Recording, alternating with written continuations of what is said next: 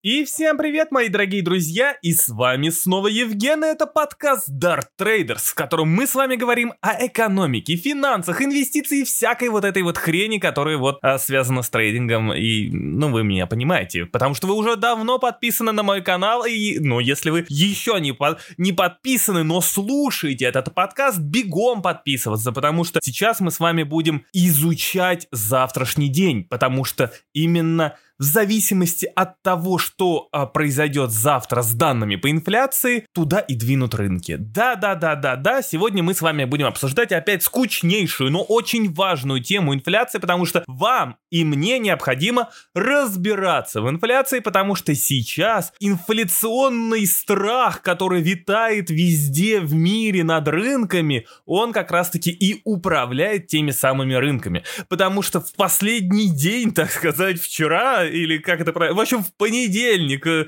то есть вчера, сегодня будет завтра, как раз-таки рынки обвалились из-за той самой инфляции, потому что инвесторы испугались того, что грядет просто какая-то невероятная инфляция, и Федрезерв начнет закручивать гайки, тем самым проткнув вот этот вот пузырь на фондовом рынке. Завтра будут данные по инфляции в Соединенных Штатах, которые за получается, март данные у нас были, если это не базовая инфляция, то 2,6%, но ожидается завтра по прогнозам в Соединенных Штатах покажут нам инфляцию годовую, то есть относительно апреля прошлого года в 3,6%. И многие из вас такие, о-о-о-о-о, как много, Евген, ты же говорил, там вот эти вот 2% где-то, и то, что именно вот эти 2% Федрезерв постоянно держит инфляцию возле этого таргета. Да, все верно, но, как мы с вами помним, первое, это Федрезерв заявил, что они будут держать инфляцию в долгосрочной перспективе больше 2%, то есть где-то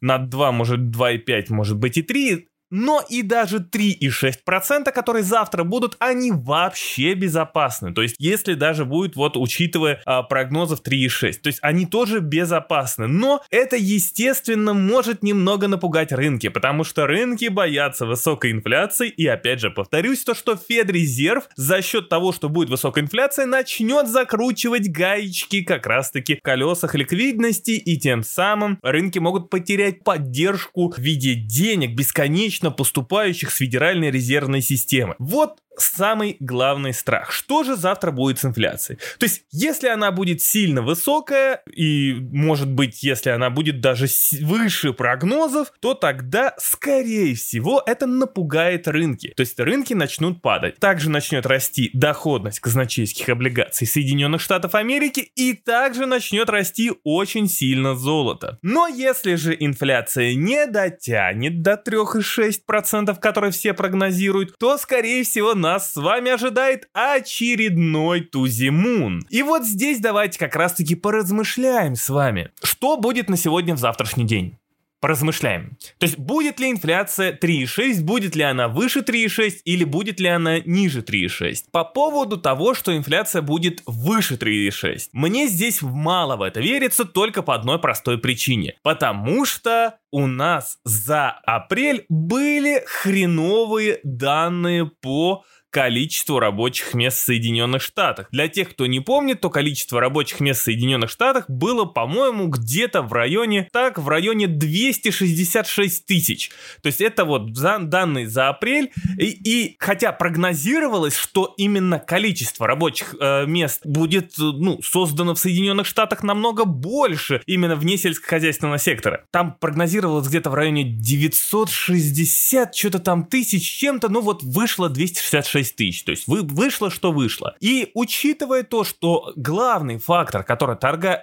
толкает инфляцию вверх, это именно безработица, то есть чем ниже безработица, тем по сути у нас должна быть выше инфляция, то есть это должно быть как раз-таки создавать давление на инфляцию, то в принципе, учитывая то, что экономика не досоздала рабочих мест, учитывая то, что очень много разговоров о том, что в принципе работники не спешат, бывшие работники, устраиваться на работу, потому что все-таки в Соединенных Соединенных Штатах э, платит охрененные пособия, плюс разные моратории, стимулы и так далее и тому подобное. И еще хотят вводить разные пакеты, которые будут защищать безработных и в целом средний класс. Ну, хотя наверное, странно сравнивать средний класс и безработных. Ну, в общем, не суть. Дело в том, что все же рабочих мест прибавляется не так много, хотя открытых вакансий становится все больше и больше. И, по-моему, сегодня, я не помню точно цифры, но, по-моему, сегодня открытых вакансий в Соединенных Штатах, э, Штатах превысило э, именно уровень до пандемии.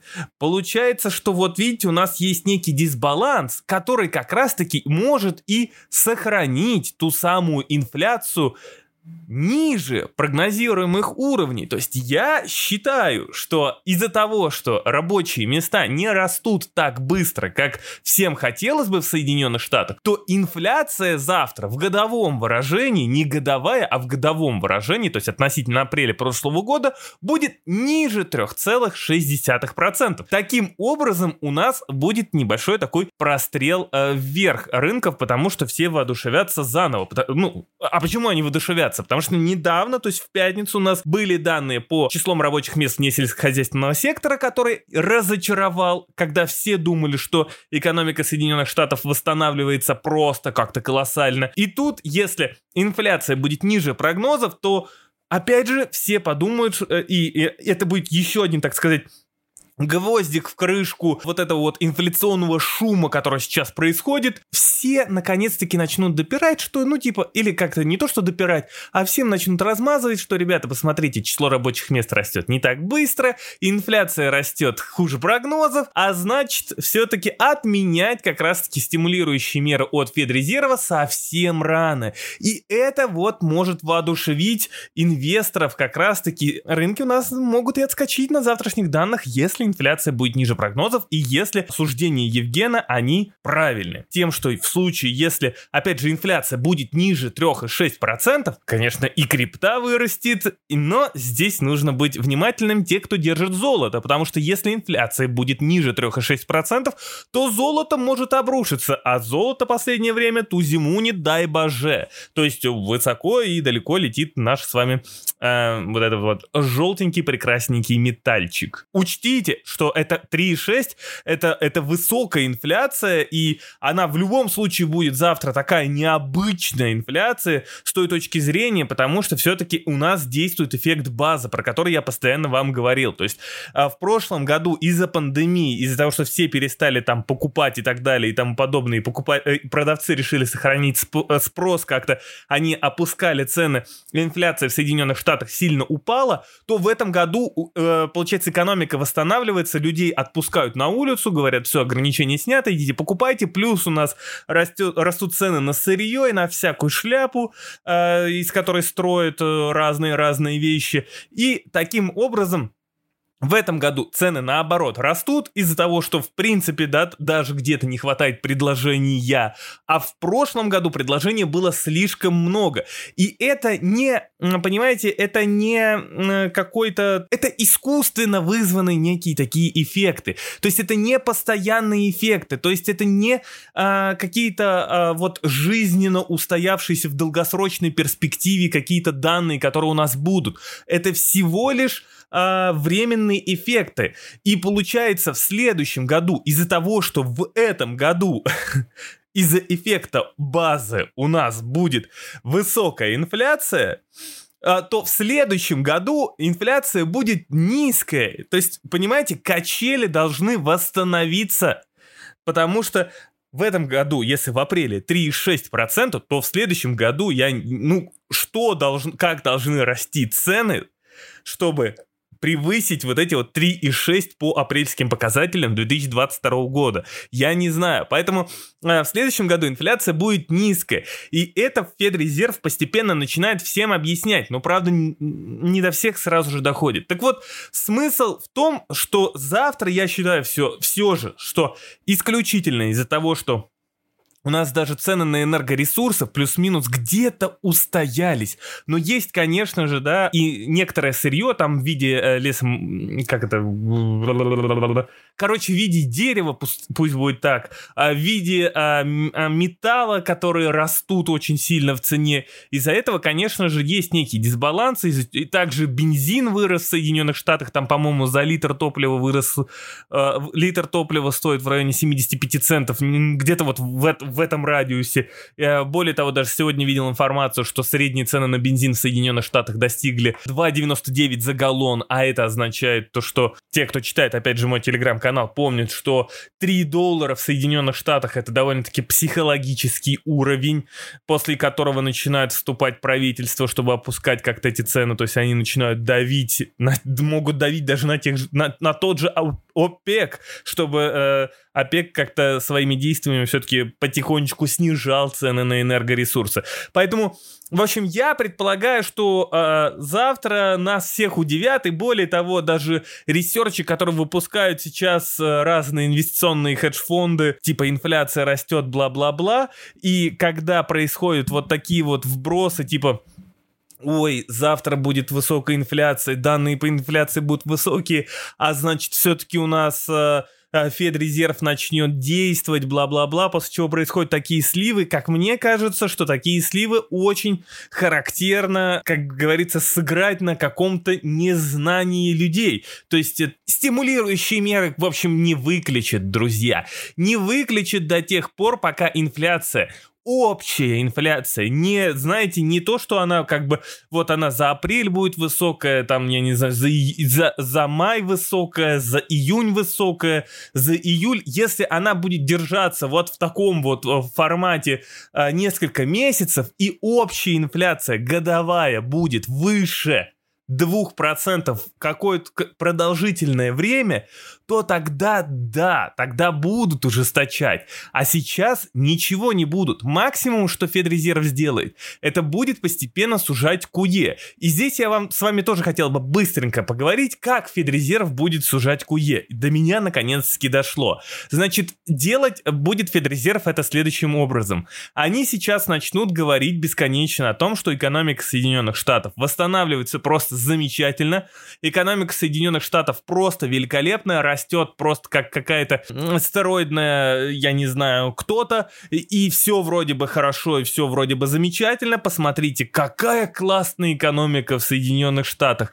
И на фоне того, что все обязаны будут поверить в то, что экономика Соединенных Штатов обалденная и восстанавливается классная, они постепенно начнут э, потихонечку, постепенно, не сильно снижать количественное смягчение. Со 120 миллиардов долларов где-то там может быть к 100 миллиардам, потом к 80, и все это будет делаться на словах о том, какая классная экономика Соединенных Штатов. То есть э, дело в том, что вот они будут этой риторикой поддерживать поддерживать те же финансовые рынки, чтобы, не дай бог, не случилось никакого обвала.